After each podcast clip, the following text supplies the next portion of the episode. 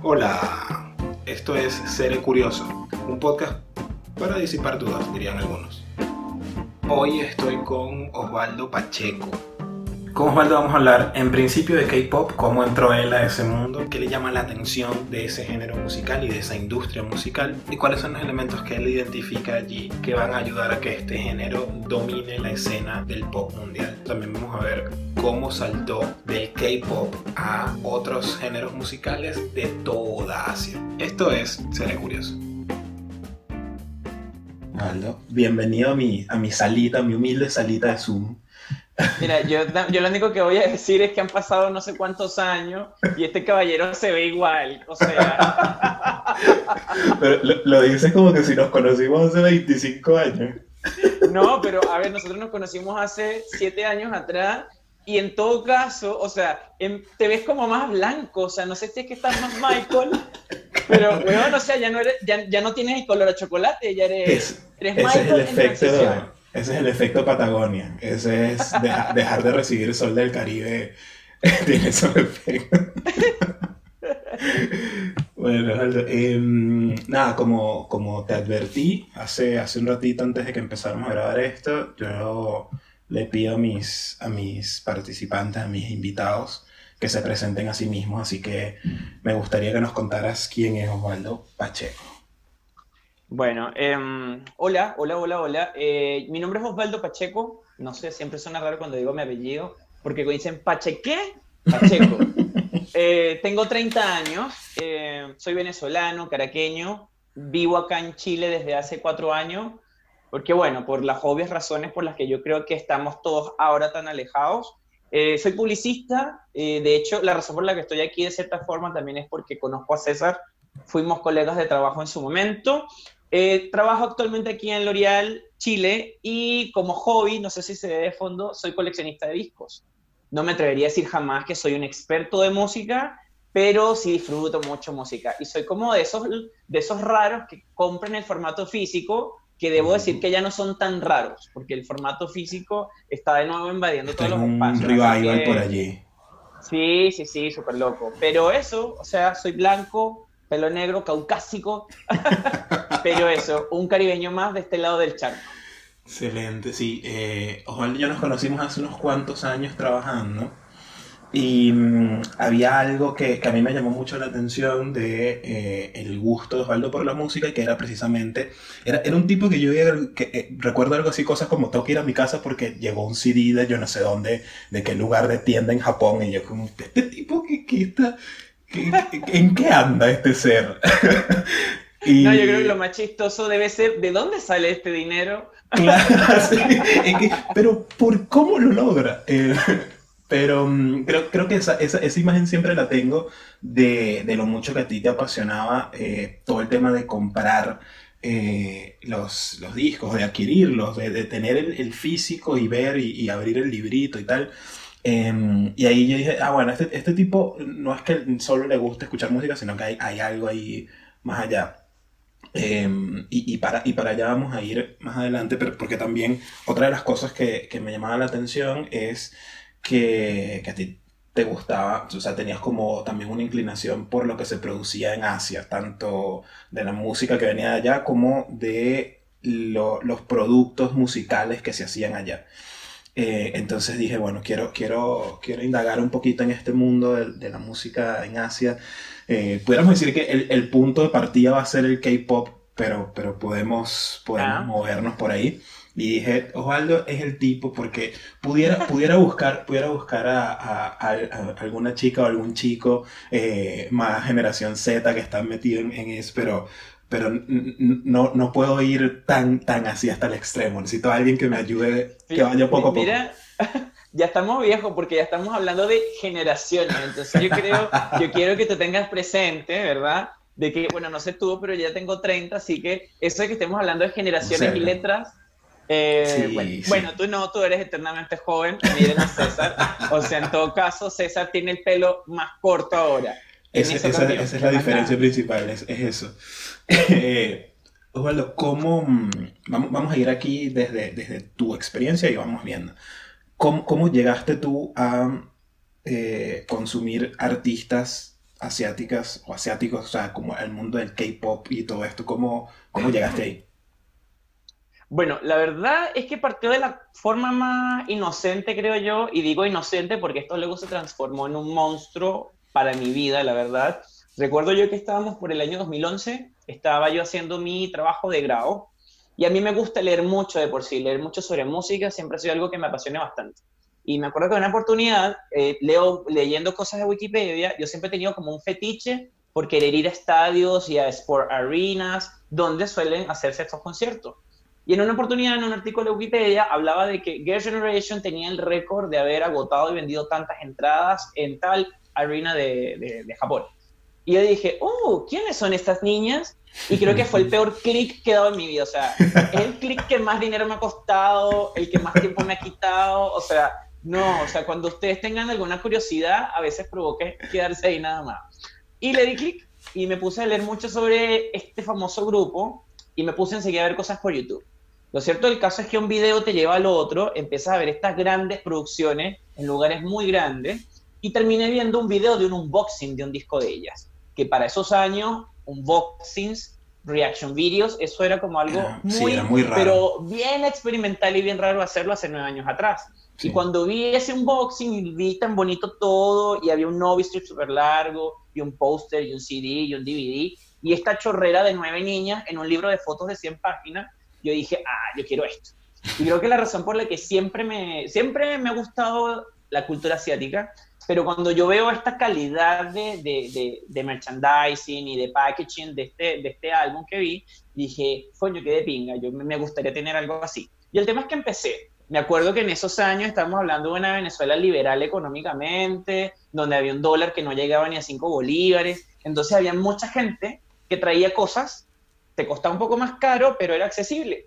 Y así di con un grupo de Facebook donde le dije, oye, mira, ¿sabes qué? Quiero este artículo. Y el tipo me dijo, ya, te lo traigo, te cuesta tanto. Y así hicimos. Y así partí yo con mi primer artículo, que en ese momento creo que era un CD japonés. Y creo que desde ese momento no paré. Y cada vez empecé a escuchar más cosas, pero de ese grupo en particular. Y con el internet tan lento que teníamos en Venezuela, entonces lo escuchaba como... Pero lo veía, o sea, a mí no me importaba que el video a 480 píxeles se tardara cinco minutos en cargar, pero me lo veía y me lo tripeaba un montón. Y creo que partí así. Además que a mí nunca los grupos de chicas me han gustado. Me gustan los artistas en solitario, pero eso de escuchar grupos creo que no me pasaba desde las Spice Girls y creo que no es tan relevante porque todos escuchaban las Spice Girls. O sea, no conozco a una sola persona que no se le salgan sus cosas cantando ese wannabe o Say You'll Be There porque te las canta y te las vacila como si no hubiese mañana. Obvio. Y creo que así partí, la verdad, y creo que desde que partí en el 2011 no paré. De hecho, cuando trabajamos juntos, a mí a veces hasta me llegaban cosas de la oficina. Claro. yo me lo, pero eso era un deleite, era como comerme una arepa, una reina pepiada, y yo abría mi disco, me colocaba en medio de la mesa y decía, este es mi momento.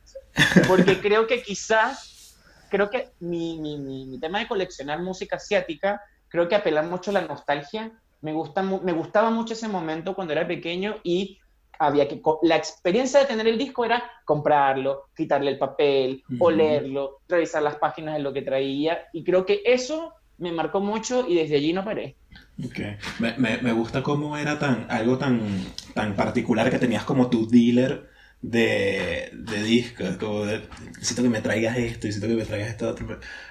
Y eso habla de, de lo capaz lo, lo, nicho, sí, era, era como un nicho muy particular en ese momento, que, que, eso es algo que también vamos a hablar más adelante, porque ahora pensarlo así, creo que ahora suena como muy, algo muy lejano o algo muy raro, pensar que un género que hoy en día está tan grande, era algo que tenías que buscar en los grupos de Facebook más escondidos por ahí para, para, para acceder a eso, ¿no? Eh, parece, parece muy interesante. Ahora, obviamente hoy en día lo que más estamos escuchando es eh, K-pop. Es el, término que creo que hasta mi mamá habrá escuchado y maneja, lo del K-pop. Pero no sé si en tu caso es como tu género de cabecera, es como tu género musical, o, te vas por otro lado, o, expandes más el panorama con, artistas que vienen de Asia, o cómo, es. Bueno, yo creo que, de hecho, en estos días estaba, por alguna extraña razón, he estado como que participando en podcast y cosas así que a veces que últimamente la gente me ha pedido y agradezco la, el honor de estar acá con, contigo porque de verdad lo disfruto mucho este tema, hablar de música. Pero incluso lo hablé en un podcast pasado donde decían, pero ¿por qué al K-pop le tenemos que decir K-pop? Es pop igual. O sea, al, pop, al pop latino no le decimos Latin pop, es pop nomás. Pero me surgió esa duda y dije, qué extraño. Cuando yo empecé a escuchar K-pop en el 2011, yo siempre lo dije, el K-pop se va a apoderar del mundo. Y creo que se va a apoderar del mundo y se apoderó del mundo porque la cultura eh, oriental apeló y retomó todo aquello que nosotros como occidentales dejamos a un lado. Un video bien hecho, mm. producción, vestuarios. Siento que nos, fuimos, nos quedamos en un canal tan tradicional como este ejemplo. Cuando tú te metes eh, a ver un video de K-pop, cada chica tiene su estilo.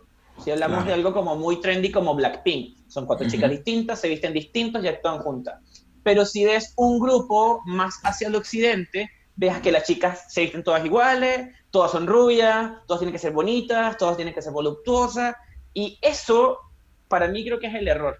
Creo que el, no, no dejar que un grupo, como en su momento lo fue, Tanuki, que es mi perro, está ladrando. No, tranquilo, mi gato también va a sonar ahorita, así que también está muy bueno. Perfecto, sí, yo creo que está en su momento y dice, no sé. Y las Spice Girls creo que fueron el único grupo en el mundo que fue así. Eran cinco chicas, cinco personalidades distintas, y la gente las amaba por eso y las reconocía y se convirtieron en el, en el furor que se convirtieron hasta hoy día, creo yo. Eh, pero luego de varios años, yo creo que ya pasado el 2015, creo yo, de estar metido tanto en el grupo de K-pop y a escuchar un grupo de K-pop, me empecé a expandir un poquitito a escuchar otros grupos. Hasta que empecé a escuchar J-pop. O sea, si ya de por sí un caraqueño de veintitantos años decía que le gustaba el K-pop, que me acuerdo que mi mamá me decía, ¿y qué es eso del K-pop? O sea, ¿pero, pero qué? Pero si son iguales. O sea, ese es el tipo de cosas que yo siempre escuchaba. Cuando empecé a escuchar J-pop, a mi mamá la cabeza le estalló. O sea, ahí sí dijo, a la mierda. Y el J-pop es tan sencillo como pop japonés. Y empecé a expandir, expandir, expandir. Y hoy por hoy me expandí un poco más y escucho C-pop, que es nada más y nada menos que pop chino. No. Agárrate. Pero empecé a expandirme de una manera impresionante y creo que pasó porque el grupo de K-pop que yo escuchaba al inicio no se separó, sino que decidió tomarse un break y llevan como dos o tres años de break porque este grupo, que es Girl Generation, fue el Nation Group de, de, Corea del Sur, un grupo, uno de los grupos más importantes, el que ha durado más tiempo, entonces como que dije, bueno, ya tengo que emigrar a otra cosa porque la estoy cagando acá, estas niñas no hacen nada, y dije, bueno, ya voy a darle un respiro a mi billetera, mentira, caí en el J-Pop y fue mucho peor. De hecho, todo eso que tú ves allá atrás, los primeros dos niveles, es pura música asiática. De hecho, lo que está arriba, arriba, todo, eso es música asiática. Entonces, mientras tú tienes el clásico CD de plástico, esto, ¡ay, qué, bonito este CD! Tienes esos monstruos de allá atrás que traen miles de cosas más. Y no es mi cabecera, el K-pop no es mi cabecera, para contestar lo último, lo fue mucho tiempo, mucho tiempo, pero creo que ya, y no es por un tema de tener más edad, porque de hecho, viviendo acá en Chile, acá el K-pop es pero es algo magistral. De hecho, tengo una tienda de K-pop a dos cuadras de mi casa. Así de popular es la cosa. Pero creo que tiene que ver porque mis intereses cambiaron un poquitito. Empecé a escuchar artistas más asociados al pop japonés o al, al, chino porque son artistas un poquitito, primero son solistas y segundo son un poquitito más integrales. El K-pop de los años que yo escuchaba era un K-pop muy bubblegum pop, era muy pegadizo, era era un pop para teenagers. Imagínate a Ariana Grande multiplicada por 8 cantándote, no sé, eh, eh, Thank You Next. O sea, ya llega un punto donde tú dices, ya ellas no me están cantando a mí. Y está bien. Está bien, yo creo que ya llega un punto donde eso pasa.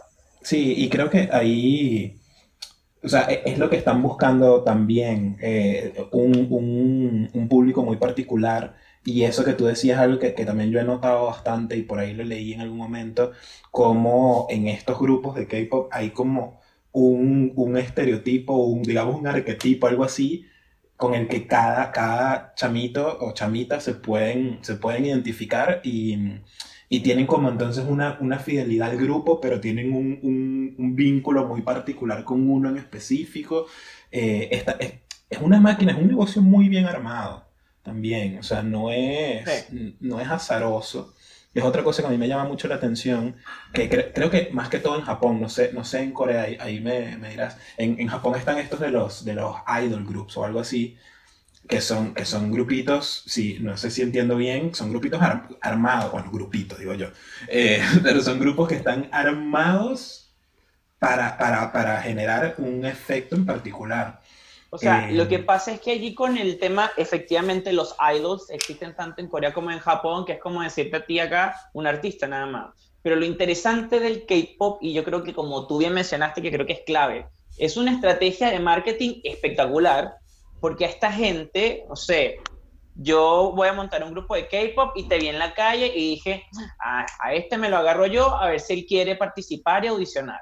Y como cualquier otro grupo, audiciona, pero luego pasas una fase de entrenamiento. Y mientras de este lado del mundo tú entrenas un año para sacar un disco, o ahora hoy por hoy un single, porque no hay plata, para sacarte un disco entero, acá no, acá pasan años, cuatro, tres, cinco, seis años entrenando y audicionando ante los jefes donde no tienes garantía si efectivamente vas a poder debutar o no. Porque puede estar la idea inicialmente de que vas a debutar en un grupo de nueve integrantes y luego dicen, no, de nueve no, de cinco ah, no, pero mira, no me gustaste ahora, así que queda fuera. O sea, donde no hay garantía de nada. Y de hecho siempre dicen que la industria más exigente de música es la del K-pop, porque literalmente están encerrados en una casa, estudiando, entrenando y practicando, porque gente que no, no innatamente no canta, innatamente no como uno, no se le da también el bailar, actuar, porque los preparan para todo, para componer, para cantar, para actuar. De hecho, en el grupo que a mí me,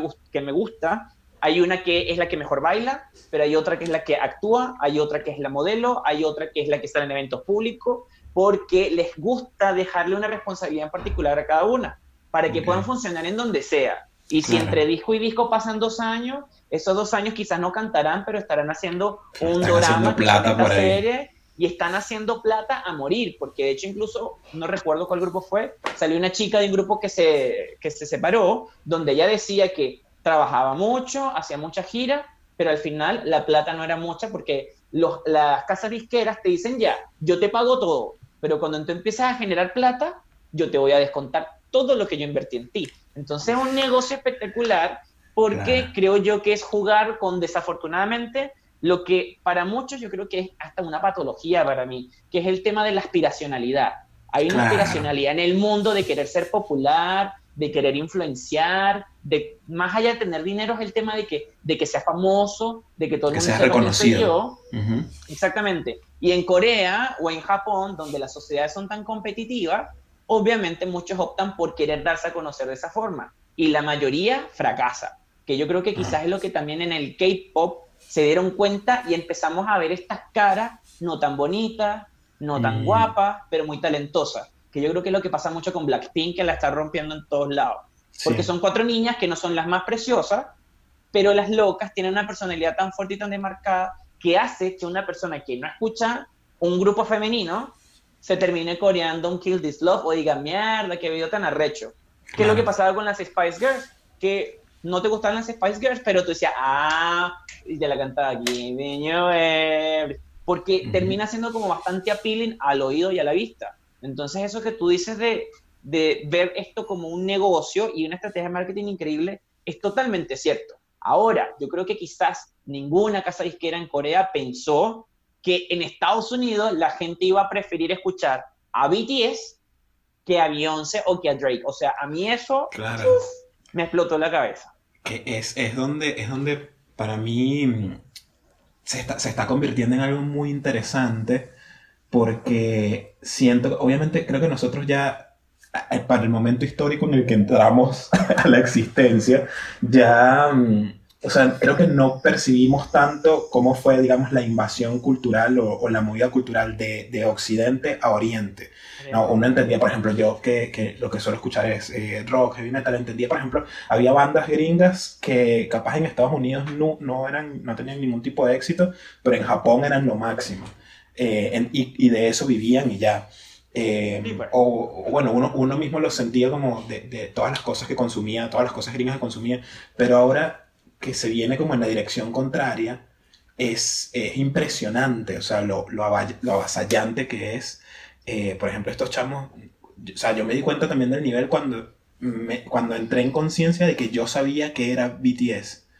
En ese momento fue cuando dije, ah, no, esto, esto me superó. Esto me ganó por ya, Ya tú dijiste, me voy a comprar mi lucecita, mi fanlight, y me voy a ir al, al Luna Park o al River Plate y voy a empezar.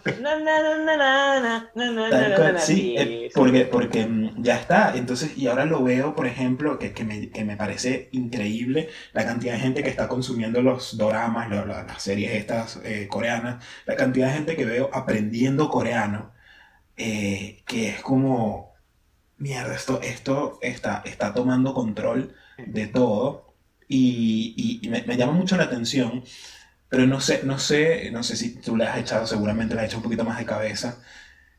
¿Cómo, o sea, qué, qué, qué, qué tienen, más allá de esto de la, de la identificación y tal, pero ¿qué, qué, qué termina diferenciando ese pop a lo que se está consumiendo ahorita de este lado del mundo que, que lo superó?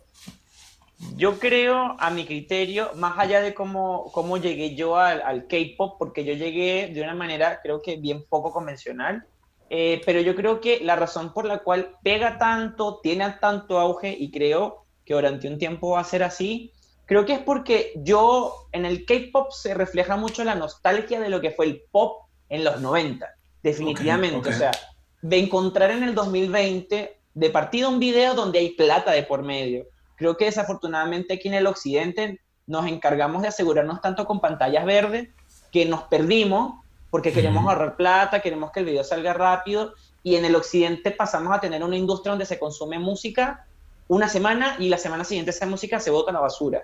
Y en Asia creo que es tan importante el intercambio cultural de música que se ve la inversión de plata. Y por cada vista que tú estás teniendo en YouTube, tú le estás dando plata al artista. Entonces, uno como consumidor cada vez se pone más exigente y quiere algo de calidad. Y es lo que yo creo que los orientales entendieron de por sí y ahora tú ves videos de K-pop que en dos días pasan los 100 millones de vistas. O sea, ¿cómo y en qué momento? Y creo que viene eso, apela a la nostalgia de encontrar un grupo, lo difícil que es encontrar grupos de música hoy en día, un grupo de pop que no sean los Backstreet Boys, que no sean las Spice Girls, que no sean las Girls Aloud, que son grupos que ya crecen con una generación, pero que no ofrecen nada distinto. Porque por mucho que a ti te gusten los Backstreet Boys, estemos claros, no están ofreciendo nada innovador. En cambio, ver, inclusive también hay un poco de, de morbo de ver a un grupo asiático bailando mejor que un grupo occidental. O sea, en, en, eso creo que impresiona mucho y de partida es lo que te atrapa. Pero ver que hay una coreografía, que hay colores, que es una, una música que lo que busca es hacerte pasarla bien. Y no escuchar el clásico, te lo meto por la vagina, toma mi pene y te lo como y te lo subo y te lo bajo, que creo que es lo que pasa mucho en Estados Unidos con la música urbana. No hay una canción en inglés urbana que no hable de que te lo meto, te lo saco, te lo subo, te lo bajo. Y creo que ya el público se cansa, porque la industria de por sí, la industria musical en el occidente está saturada. O sea, muchas veces tú pones YouTube y cuando estás, ves un video, te enteras que hay un video que tiene 300 millones de vistas, pero que tú nunca habías visto en tu vida, que no sabes quién es la canción, que no sabes quién es el artista, y nos pasa a nosotros aquí en Latinoamérica con el reggaetón. O sea, una locura que tú colocas reggaetón en YouTube, por ejemplo, y el 80% de las canciones no sabes cuáles son. al haber una saturación de música, empezamos a mirar al lado por las redes sociales, porque tenemos internet, y te empiezas a decir, ah, pero mira, aquí hay cuatro niñitas, ¿verdad? Que tienen una actitud de chica mala y sabes qué, están cantando otra cosa.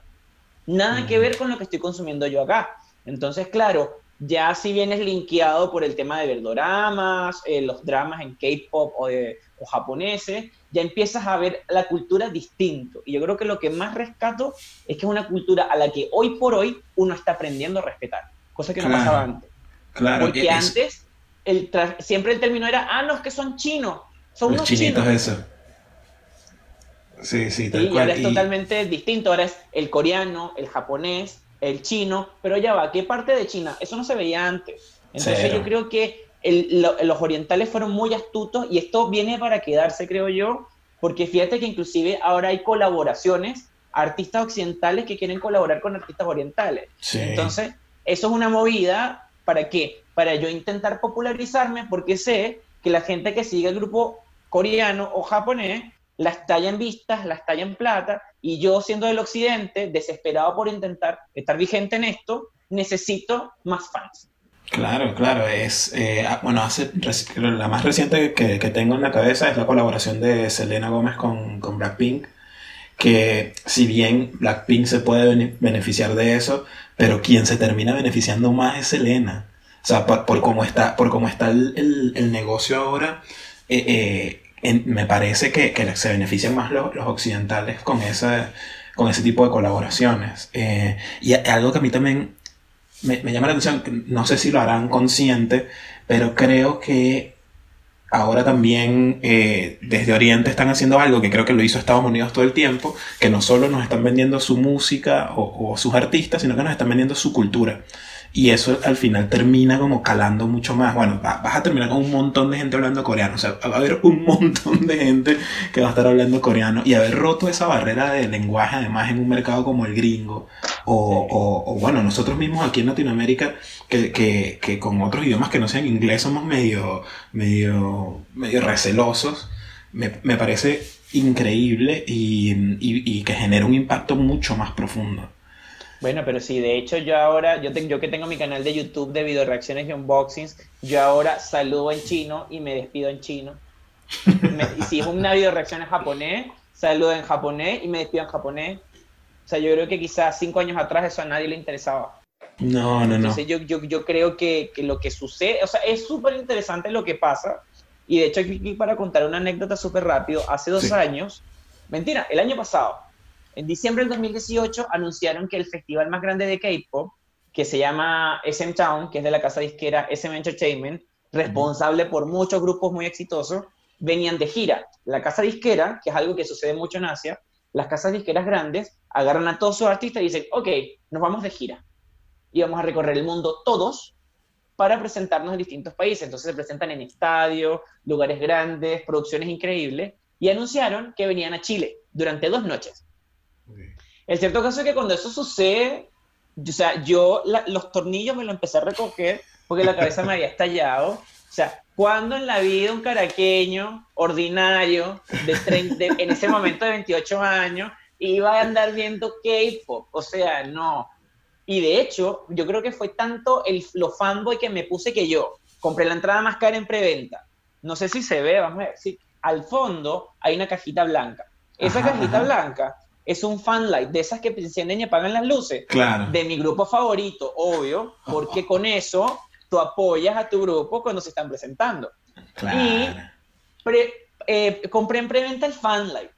Llevaba el registro de todos si se acababan o se acababan las entradas. El cierto del caso es que ese concierto de dos noches fue un éxito rotundo y yo me fui, fue en medio del verano, en enero. Fueron cinco horas de concierto porque claramente son muchos artistas. Y César yo creo que nunca me había sentido tan viejo como ese día. Porque yo, claro, yo llego, cojo la entrada, todo súper de pinga, dije ya, ya el concierto, cuadré en el trabajo para tener el día libre, que nadie me fastidiara, y me fui al Estadio Nacional. El Estadio Nacional alberga 60.000 personas acá en Santiago, y es como el estadio donde los grandes artistas se presentan. De hecho, en mi trabajo, que está, hay un mall, y allí, el día anterior al show, iba a ser el concierto, la conferencia de prensa. Todos los artistas metidos en ese mall. La conferencia de prensa nunca se pudo hacer. Porque la gente estaba loca, loca. O sea, el montón de carajitos en cuatro pisos de mall, casi que se lanzaban abajo. No se pudo hacer. Y cuando yo entro al estadio el día siguiente, que voy al concierto, chamo, mira, se me ponen los pelos de punta. Yo dije, a la mierda, ¿en qué momento? Y yo contento. Ya sale una DJ para abrir y hacer el opening, y esta DJ es una de las integrantes de este grupo que a mí me gusta, que estaban tomándose un yato. Okay. cuando salió yo sentí que a mí el corazón se me salió. Claro. Y la loca empieza a hacer mezclas, pone canciones del grupo, todo súper de pinga, pero cuando yo de repente empezó a ver al lado, marico, o sea, la edad promedio eran 16 años. Y cuando yo veo buscando a alguien igual de viejo que yo, no había nadie. O sea, nadie. O sea, yo era el viejo ridículo, que de hecho hasta mi franela de mi grupo me puse. Y yo dije, ah, la mierda. Puras niñas, muchas niñas, muchas, muchas mujeres, Marico, fueron las cinco horas más de pinga de la vida. Pero cuando sale el grupo más famoso de ese momento, que se llama EXO, chamo, cuando sale eh, en los conciertos del SM Town, antes de que salga el artista, hacen como un interludo mostrando, diciendo que el artista que va a salir ahora es tal.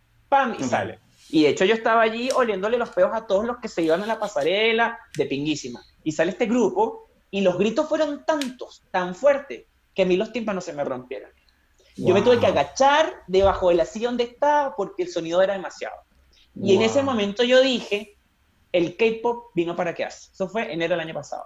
De pinguísima. O sea, nada malo que decir. Fue espectacular. Entonces yo lo comparo con otros buenos conciertos de los que he ido y coño, la gran diferencia es que te están entregando un show de calidad, donde, donde hay un profesionalismo que tú no sueles ver ahora acá en el occidente. Claro, justo eso te iba a preguntar porque sé también que, que eres muy buen fanático además de, de, de, divas del pop y que, y que has hecho un esfuerzo bastante grande en tu vida para, para ir a varios conciertos de, de, de, varias de esas artistas. Sí.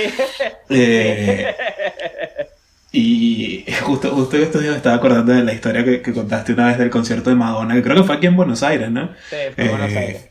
Eh, le estaba acordando de qué, tipo tan, tan sortario.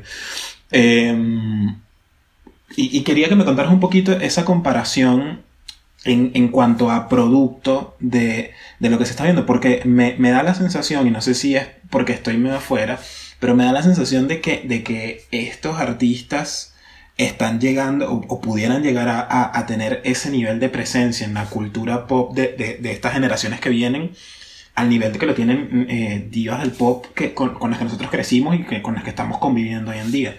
Eh, me gustaría saber cómo, cómo, los ves tú, cómo, cómo los comparas, cómo, cómo se ve esa, esa, esa, diferencia de movidas. Bueno, aquí sí lo voy a hablar muy a título personal, porque yo me acuerdo sí. cuando vi a Madonna en el 2012, fue en el River Plate, me acuerdo. Me atrevería a decir que quizás una de las mejores giras que ella ha hecho, más allá de que haya tenido la oportunidad de haber ido. Eh, de partida yo creo que, Marico, la puntualidad, o sea, ejemplo, el concierto del, del al único concierto de K-pop que he ido, que fui a este festival, el SM Town, debí, tenía que haber partido a las 6 de la tarde, a las 5 de la tarde. Y a las 5 de la tarde empezó. Con Madonna, yo asumí el riesgo porque dije, claro, o sea, de partida estaba pagando la entrada más cara, pero era por orden de llegada, por cómo estaba dispuesto el escenario. O sea, claro. eres un estadio, todos sabemos que generalmente los conciertos en estadio mierda, o sea, pasas roncha desde que te paras sí. el día hasta que llegas a tu casa. Y a pesar de que estuve todo el día bajo 38 grados en diciembre del 2012, que usted sabe muy bien cómo es ese calor por allá. Sí, señor, sí, señor. No, eh, donde está el River Plate no hay un techito en ningún uh -huh. lado, o sea, creo que eso se llama Libertadores Avenida. Sí, sí. Ya no hay pero ni un puto nah. techo en ningún lado, disfruten solas allí. De partida nosotros tenemos que entrar al estadio a las 7 yo estaba haciendo la fila afuera y me gané con un amigo un pase especial porque rifaron para estar dentro del pit, dentro del Golden Triangle y tenerla ahí. Y entiendo que por eso nos pudimos haber tardado, pero luego no pudimos pasar porque el piso que le colocan en el estadio porque no se dañe el pasto estaba mal puesto, tenía que bueno. El cierto caso es que entramos como a las 8 y cuando tenía que haber salido allá a las 9, no salió y terminó saliendo a las 10 y media de la noche. Entonces yo estoy desde las 7 de la mañana en el River, coño, ya cuando sale la tipa, tú no te emocionas, sino que dices, al fin. Así, claro, claro. Entonces había muchos rumores en ese momento de que ella venía con una gripe de Brasil, en Bogotá se había cortado cerca del ojo, entonces no sabía si iba a haber show o si no iba a haber show, pero hubo show y fue súper bueno. Pero yo creo que la gran diferencia, además de la, del profesionalismo, la responsabilidad de que te debes, en este caso, a 60 mil personas, que en mi caso viajó desde otro país para ir a verte, coño, yo creo que tiene también que ver un tema con que es un poco más contemporáneo y entienden el sentido de lo que es un show para un fan. Para okay. mí ir a un show es ir a pasarlo, pasarlo bien, sentirme bien y sentirme conmovido, o sea, que algo me está dejando esto. Y siento uh -huh. que con el K-pop pasa algo, te genera algo, te revuelve algo, o sea, okay. te, te, incluso te hace tener como respeto. Inclusive yo fui, yo fui con una persona que no escucha K-pop y me dijo, ¿sabes qué? Son súper buenos.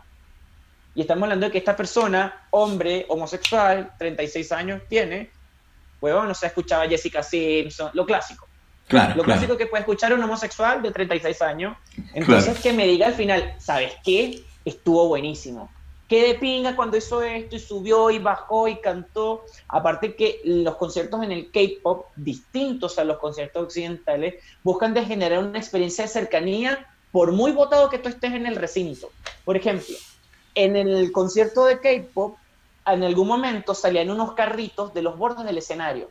Y esos carritos recorrían todo el borde para intentar estar cerca del público que pagó la entrada más barata. ¿Cuándo Oh, has visto en un show occidental? No, en ningún claro, momento. no. Instauraron un, una- un escenario B al final del estadio para que ciertos grupos pudiesen estar más cerca y no tuvieses tú que estar viendo la pantalla todo el tiempo. Y el escenario está dispuesto de manera tal que toda la gente que va sienta que está un poco más cerca en algún momento del show. A pesar de las restricciones, de que hay separaciones, Claro. porque distinto, por ejemplo, cuando yo vi a Madonna en- con el concierto del SM Town, había mucha diferencia porque esta gente graba todo. Bien sea que vaya a haber un lanzamiento en Blu-ray o no, graban todo, entonces necesitan espacio para las cámaras.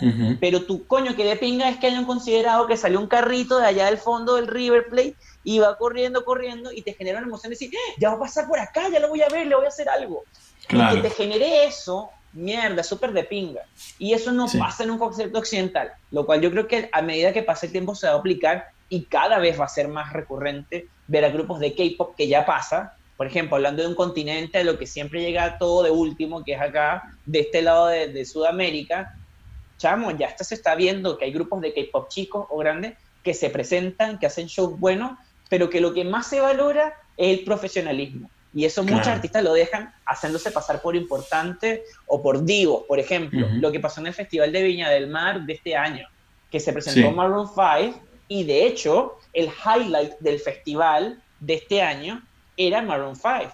Maroon 5 salió tarde, no dijo buenas noches, no saludó, no interactuó con el público. Luego acá en Chile mostraron unas imágenes del backstage y el tipo está insultando a alguien porque se le acercó a hablarle del, del staff del festival. Entonces, esa actitud se duplica en todos los artistas occidentales, en la mayoría. O sea, ya con que tú estés tardándote una hora en salir al escenario, me está faltando el respeto. Claro, En un claro. concierto de, eh, oriental no pasa eso. Empieza a las 8, se terminan las 2 horas y todo es maravilloso y lo pasas bien. Claro, de que- hecho, Me, me pasó con el concierto de Shakira, recuerdo, que la vi en el Estadio Nacional hace dos años. La loca empezó tarde, como media hora tarde, y tenía problemas de sonido. Que eso fue otra, que yo, otra cosa que yo valoré en el Town.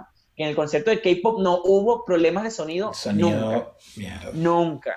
Y Shakira cantándose Loba y Perro Fiel y El Perdón de, la- el J, de J Balvin. Y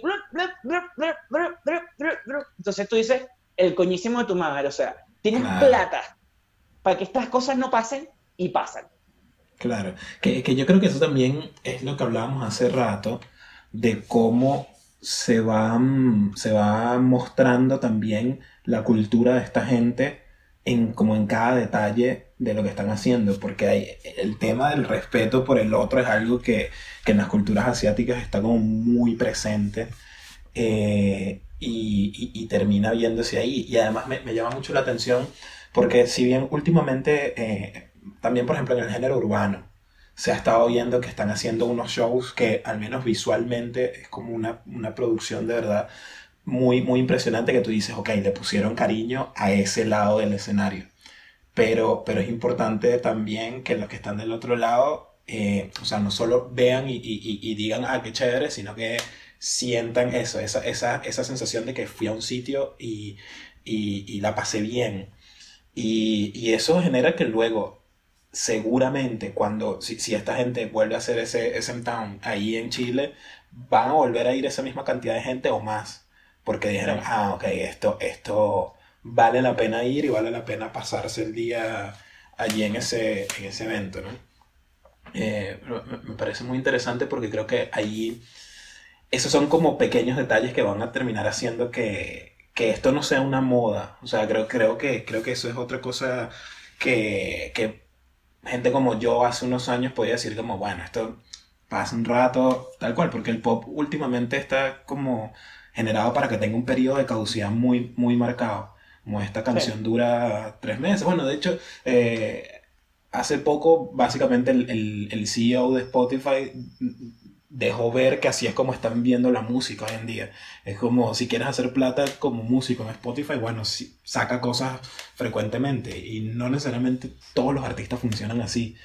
Eh, bueno, pero también eso hace al punto que yo te hablé hace ratito, Cesarín, que ha hecho que lo, lo, lo interesante de la, del streaming, en este caso de la música digital, es que la plataforma digital está generando este colapso. O sea, llega un punto, no sé si te pasa a ti, donde es tanta la diversidad, donde es tanta la cantidad de música, donde tú no sabes qué escuchar y dices, ¿sabes qué? Me escucho a Willy Colón, la misma canción de siempre que me recuerda a mi familia y me quedo allí. Y colapsa la plataforma digital y empiezan a suceder estas cosas, como lo que leí hace poco, donde por primera vez no se veía desde los años 80 que el formato de vinilo vendiera igual la misma cantidad de copias que hace 30 años. O sea, a mí me, resulta súper interesante cómo la plataforma digital se está empezando a desgastar y hay cada vez más gente que hace su esfuerzo para poder comprarse un tocadisco, hace su esfuerzo para poder comprarse su vinilo y de hecho, o sea, hace nada me, estaba, me compré un par de discos y de vinilo y me compré el cassette de I Will oh. Always Love You de Whitney Houston. O sea, y cuando lo veo nuevo y sellado, y lo volteó y dice, lanzado en 2019, dije, a la mierda. O sea, nos devolvimos en una cápsula del tiempo hace 30 años y no solamente en la forma de cómo adquirimos la música, sino lo que escuchamos. O sea, si tú te pones prestar atención, tienes por un lado, hablando algo más reciente, a una Dualipa usando samples de música ochentera y noventera, a una Lady Gaga recurriendo a instrumentos noventeros, y tienes a un The Weeknd, por ejemplo, que su máximo hit del año es una canción ochentera a morir. Entonces, empieza a colapsar la música por diversidad, por plataforma digital, y retrocedimos 30 años en el tiempo, donde antiguamente un vinilo te costaba 15 dólares, y ahora ese mismo vinilo, como tiene tanta rotación, te cuesta 30. Claro.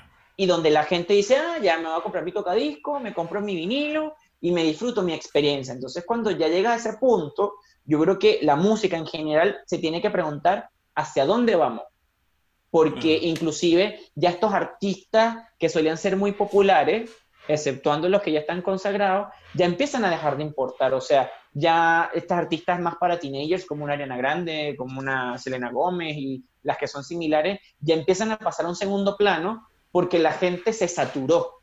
Claro, tal cual, tal cual. Y sabes que hay, hay, otro, hay otro punto que me parece muy interesante de lo que yo he ido viendo con el K-pop, no sé, Sí, porque es el más evidente, digamos, el más, el que se ve más. Eh, que supongo que atiende también a cómo se ha ido moviendo la sociedad últimamente, pero estas cositas que estábamos hablando antes, como por ejemplo estas chicas de Blackpink, no son necesariamente como la, la imagen, como dicen acá eh, en Argentina, no son hegemónicas, digamos, no es la imagen de las tipas súper super lindas, qué sé yo, o... No son rubias, digámoslo claro, como no son rubias de ojos verdes, porque somos la parte del continente más sexualizada, más ninguna, pero las más superficiales. O sea, nosotros nos quejamos de que el mundo es superficial y chamo, no, joda, basta que tenga, sea rubio y tenga ojos verdes y tienes el cielo ganado aquí, en Perú, en Uruguay, en todos lados. Se te abren todas las puertas facilito, sí, obvio, obvio, obvio. Y, y por otro lado tienes, por ejemplo, a estos chicos de, de BTS como, como referencia. Sé que hace poco estaban haciendo un streaming y, y, uno de los performances de uno de ellos era como, iba bailando, iba tomando una ropa de un maniquí y se, se le iba poniendo, pero el maniquí era una mujer. Y él iba tomando esa ropa y, y, se iba vistiendo él, ¿no? Entonces iba como jugando un poquito con esa, con, con dónde está la línea entre, entre géneros, qué sé yo. Y siento que por ahí están, están utilizando ese tipo de, de discursos de una forma muy inteligente. Por un lado, porque, bueno, porque la sociedad se ha ido moviendo hacia allá, pero por otro, bueno, entienden que, que así le pueden hablar a una generación grandísima que viene también con unas ganas de, de, de pensar estas cosas de, forma diferente. ¿no? no sé si tú lo has visto también o cómo, cómo lo ves tú por ahí. Lo que pasa, y fíjate que incluso la razón por la cual no les dicen artistas, sino les dicen idols en Asia, es porque para la música y para la cultura asiática, la música educa. Cosas que uno no entiende ni maneja mucho acá, que por eso se permite que la música urbana se haya extendido y haya abarcado tantas cosas. Pero para los idols, los idols tienen que educar, los mm. idols son un, un, un, modelo a seguir. porque acá uno puede decir, ah, bueno, yo quiero ser como Ariana Grande, pero eso queda como muy vago en el espacio. Para Asia, el idol educa. De hecho, cuando esta gente empieza a entrenar para poder posiblemente debutar, les colocan en el contrato, no puedes tener pareja, no te puedes tatuar, no puedes salir en citas, no puedes, o sea, ¿por qué? Porque eres un modelo a seguir. Al yo, que es lo que sucede muy similar con la política, al yo educarte a través del entretenimiento, tengo el control ganado de un consumidor de música y me va a comprar lo que sea. Por eso cuando las músicas asiáticas sale, no sé, BTS, son siete chicos y en algunas ocasiones que he visto con algunos grupos, son siete chicos, entonces tienes el disco grupal y tienes siete más con la portada de cada uno de los integrantes. Pero cada una de las portadas de los integrantes tiene siete tipos de letras distintos y tiene siete tipos de fotos distintos, porque la idea es educar no solamente por educar a la sociedad, sino educar a quien está consumiendo la música de ese grupo. Entonces, ¿qué es lo que sucede? Que terminas con cosas tan ridículas como el fanlight que yo tengo atrás. ¿Me entiendes? Donde tú dices, ah, la mierda, o sea, esta gente vive tan apasionadamente la música que hasta cada grupo tiene un color de luz. Por ejemplo, el de Girl Generation es rosado, pero el de BTS es verde, supongamos. Y todo eso empieza a generar un movimiento donde te eduque tan bien que vas a consumir todo lo que yo quiero y como yo lo quiero, en este caso desde la perspectiva de la casa disquera. Entonces, desde ese punto, empiezas ya incluso a ver cómo el público va cambiando, cómo hasta ahora, ahora lo que sucede con el streaming que me comentaste, es una muy buena forma de educar y decir, puede ser hombre, puede ser mujer, pero políticamente no te estoy diciendo que, que te guste la ropa de mujer siendo hombre está bien. O sea, es la mejor forma de poder hacerlo y te está asegurando el bolsillo, o sea, te estás asegurando la pasión del posible fan, pero te estás asegurando el bolsillo de la, del mamá y la papá de ese fan. ¿Qué es lo que se termina sucediendo después? Que cuando hacen sus giras mundiales, obviamente, como le apuntan a un público teenager que no trabaja y no es independiente, si el teenager quiere ir al concierto, ya la casa disquera sabe que si tengo ganado el fan, los papás van a comprar la entrada para el fan, para la mamá para la papá y de repente quizás otros hijos se quieren acompañar. Entonces es un negocio que educan, pero te estás haciendo la vaca gorda como tú quieres y esto se va a extender años. O sea, yo creo que va a llegar un punto donde inclusive los occidentales van, van a empezar a desaparecer de a poco de sacar música tan frecuente. Porque de hecho, hace como dos o tres días vi el, el Billboard Hot, el 100, y BTS tiene semanas dentro de las 10 primeras posiciones. Entonces, y Blackpink, por ejemplo, o sea, que un grupo de K-pop con su primer álbum de estudio haya debutado en el puesto número 2 del Billboard, te habla de lo saturada y de lo colapsada que está la música. No porque el K-pop sea malo, sino porque la cantidad de música basura que sale no da lo suficiente como para mantener dominado un chart en inglés, por ejemplo. Y viene otra gente que canta en otro idioma, que se viste distinto, que habla distinto, y pop, te destrona porque en su momento tanto Blackpink y BTS, que son los más populares, ocuparon la posición número uno. Entonces hay un colapso total. Y obviamente es el colapso perfecto para sacarle plata a todo el mundo y educar manteniéndote unos buenos años consumiendo de todo. Porque de hecho, si son cinco integrantes, son cinco ediciones distintas de disco. Y allí es cuando tú dices, epa, pero esto no es como demasiado. Que por ejemplo, con Taylor, Taylor Swift, que sacó su disco, último disco de estudio, quiso hacer algo similar y sacó ocho portadas distintas del disco. Y la razón por la cual sacas ocho portadas distintas es porque quieres vender más copias. Y no funcionó. Debutó en el número ah, uno, pero no cumplió las expectativas de venta. Entonces eso, entonces al momento de colapsar la música, el resultado es este. Así que yo creo que el K-pop vino para que hace un buen rato y desafortunadamente es un negocio más. Uno creo que tiene la, el pensamiento poético, decir que la música es música, pero al final del día la música se terminó convirtiendo en un negocio más y en un trabajo más para mucha gente. Entonces los que se hacen música desde el corazón quedan hechos a un lado y los que lo ven como un negocio tienen millones de vistas. y uno consume esa música, que es lo peor. Sí, porque además, más allá de, de esto, de, esta concepción de que el idol eh, educa al público y de que estás haciendo todo un esfuerzo para que la gente se sienta bien escuchando la música y en los conciertos y tal, pero lo cierto es que estos chamos son un producto que, que la gente que está atrás tiene que buscar la manera en que sea más consumido eh, incluso los mismos eh, espectadores se vuelven producto en algún punto cuando dan su información o sus datos. O sea, es como está todo el negocio ahí y sí, o sea, es muy ingenuo pensar que eso no, no va a seguir pasando porque vienen de otro lado del mundo. Es, el negocio está, el negocio va a estar ahí. vienen del lado del mundo donde todo sucede primero. Claro, además, además. Este, mira, ya para ir entrando hacia el final de, esta, de, esta conversación, me, llama la atención, obviamente, el fuerte o el público, ya lo hemos dicho varias veces, y, lo, pudiste vivir tú de, primera mano, el público de, este, de este género eh, son adolescentes, preadolescentes incluso en muchos, muchos aspectos. Sin embargo, eso no quita de que gente como tú, que ya pasó la adolescencia, eh, puede disfrutar de, este, de, esto, de este producto. Pero yo siento que en algún punto em, puede, que vaya a haber un quiebre, ¿no? O sea, como ya en algún punto lo que te pasó en algún momento vas a decir, ya esto no me está hablando. Entonces no sé si, si eh, cómo lo ves tú también, de, de, cómo lo has ido transitando tú, pero no sé si ahora en este momento el camino es ese de ir como artistas solistas japoneses y chinos, que, que entiendo que además hay artistas que, que, ya están más grandes, que tienen una carrera un poquito más larga, más madura, o si crees que, que en algún punto esta gente que produce el K-Pop va, va a producir como un, una, una, rama de, de, de K-Pop para, para, para adultos, ¿no? O para los adultos que ellos mismos criaron, de cierta forma. Bueno, la verdad, pasa algo interesante mucho con el K-Pop porque recuerdo yo que cuando lo empecé a escuchar, los productores de muchos de los hits que estaba teniendo el K-pop en ese momento habían producido discos de Michael Jackson inclusive. Ok, ok. O sea, llama mucho la atención cómo esta gente que trabajó de este lado se fue para el otro lado y empezó a producir música de una manera un poquitito más exploratoria, cosa que yo creo que desafortunadamente los occidentales no se permiten.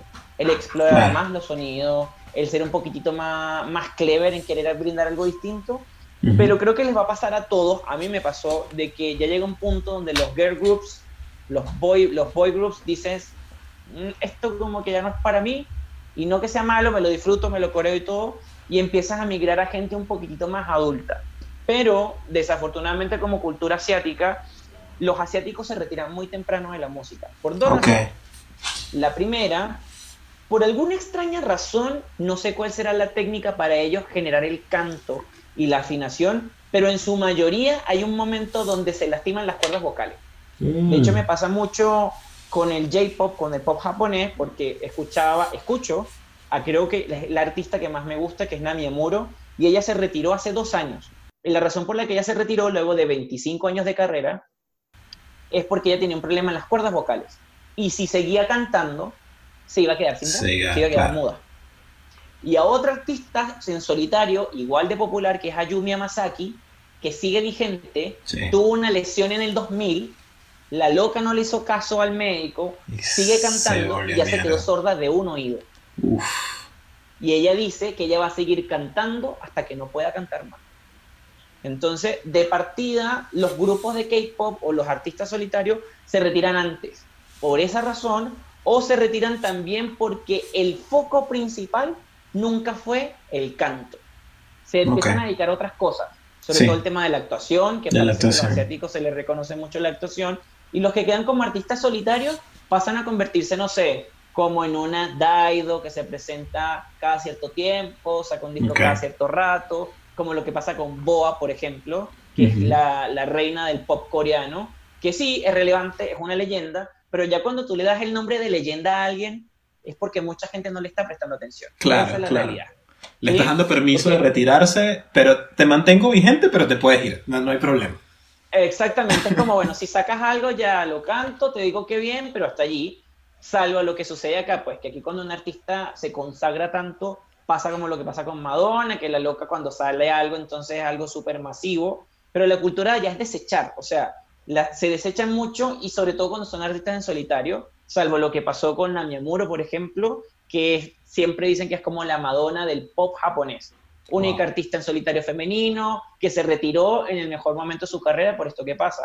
Entonces yo creo que la gente va a migrar simplemente. Estos niños que son adolescentes se van a convertir en adultos, van a tener responsabilidades, se van a dar cuenta de cuánto cuesta un disco, cuánto cuesta ir a un concierto y los intereses empiezan a cambiar y te empiezas a focalizar en ciertas cosas. Yo veo mi colección de allá atrás y estoy súper orgulloso, pero por ejemplo digo, ya esa colección la tengo entera. Así que la tengo bonita, me trae muchos recuerdos, apelo a la nostalgia, de vez en cuando la escucho, me recuerda un muy buen momento de mi vida, pero hasta ahí.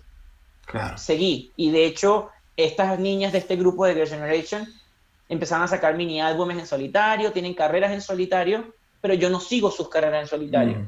Me podría comprar el disco como para ampliar la colección, pero ya no me cantan a mí. Ya ellas no me representan musicalmente porque fueron un momento súper bonito. Entonces yo creo que eso le va a pasar a estos niños de 16, 15 años, que va a llegar un momento donde BTS no les va a cantar a ellos, porque el público es otro. Y ojo, estos idols no tienen 20 años, tienen 30 años, 25 años, ya hay gente adulta, que es lo mismo que yo creo que pasa con una Ariana Grande, con una Selena Gómez. Ya estas locas están pisando los 30. Ya el público de hace 5 años no la sigue. Empiezan a mutar y empiezan a transformarse que yo creo que forma parte también de la vida. Ahora, con todo este colapso, yo creo que los que tuvimos la posibilidad de escuchar un Michael Jackson, de escuchar una Madonna, una Tina Turner, una Donna Summer, qué bueno que lo pudimos escuchar en su momento mientras esta gente estuvo viva, porque eso no va a volver en la música. Tener a leyendas de la música, no. O sea, la música, en la música se convirtió en, una, en un negocio y al convertirlo en negocio destruyó todo.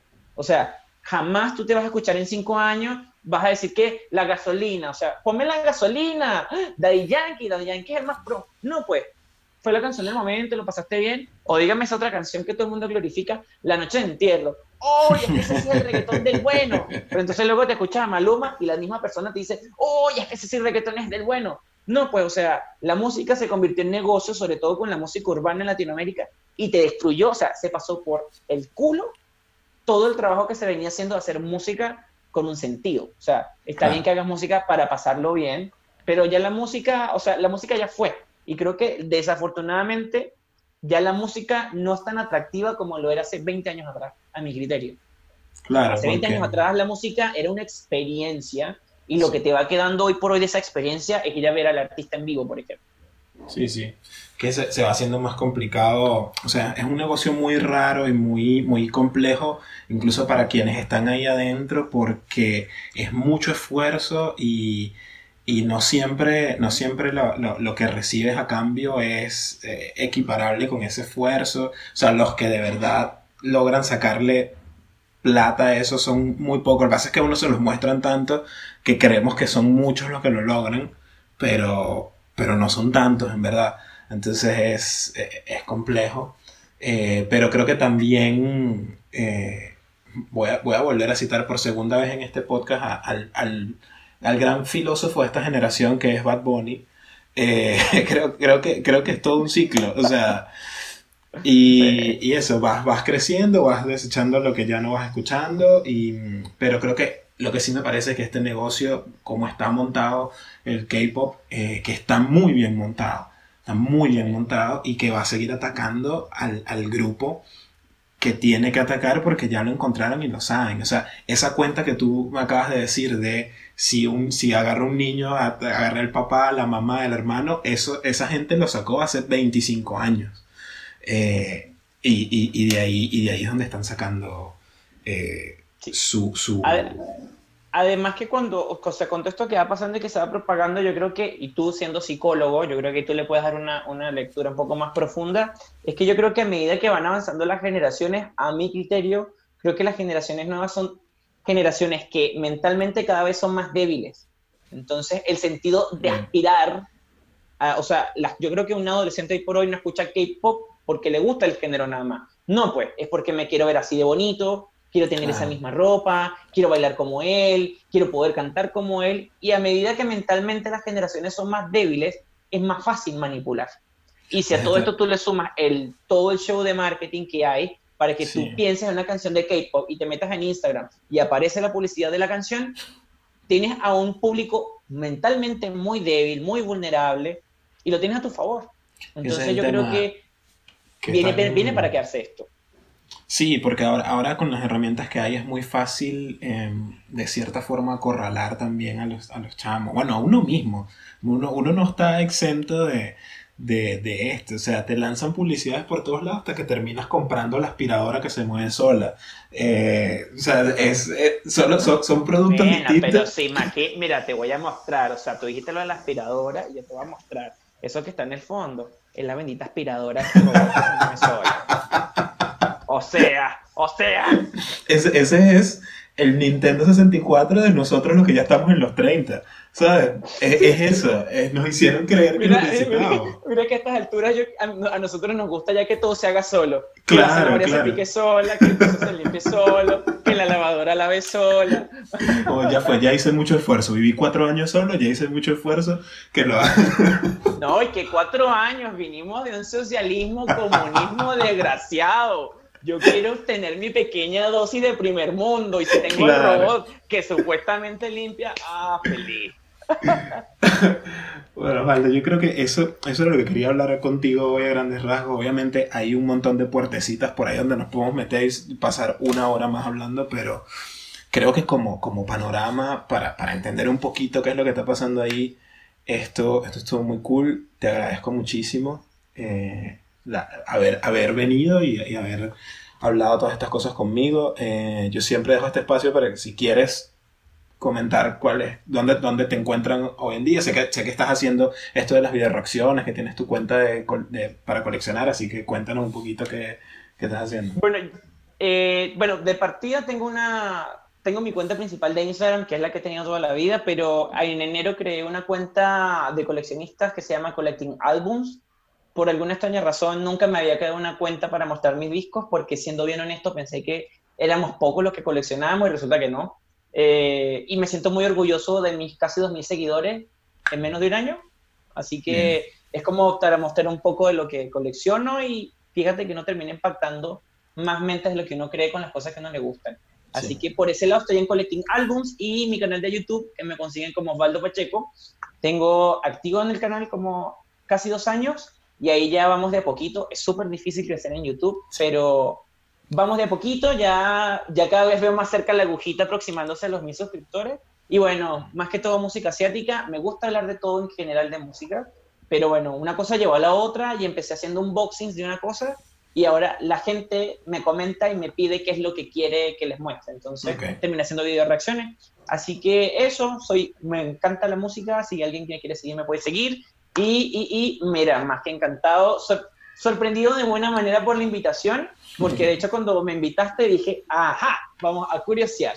De partida yo ya había visto, tu, había visto tu, algunas, eh, algunos videos tuyos de tu stand que me cagué de la risa, o sea, señor santo, o sea, cuando dijiste, eh, había un video donde decía, bueno, soy negro, soy no sé cuánto, es una forma muy concreta de decir, soy pobre, la risa mal me encantó y entonces me puse a ver los otros videos, así que mira, de verdad que creo y lo, lo quería decir, que te lo quería decir, ¿sabes? No sé si te pasa que cuando uno emigra, o sea, hay una reinvención que obligatoriamente invade tu cuerpo y uno creo que venía con un chip tan distinto de la cultura en la que uno viene, pero te veo pleno, o sea, yo te veo, yo siento que esto te lo estás gozando, pero, pero a morir. Y me encanta, pues me gusta que esa gente que uno conoce en la vida esté haciendo lo que haga, con plata, sin plata, con lo que sea, pero feliz y coño, más que alegre por ti y sé que esto de a poquito se va a ir expandiendo y luego cuando te vea por la televisión o en el canal digital que se digo, coño, ese pana, ese pana que antes era negro, ahora es blanco, se inyectó melanina, Sí, coño, lo conozco. Así que más que agradecido por la invitación y te felicito porque lo pasé, pero súper bien. Gracias, Osvaldo. Bueno, ya saben, yo dejo aquí todos donde pueden encontrar a Osvaldo y, y nada, nos vemos más adelante. Gracias, chau.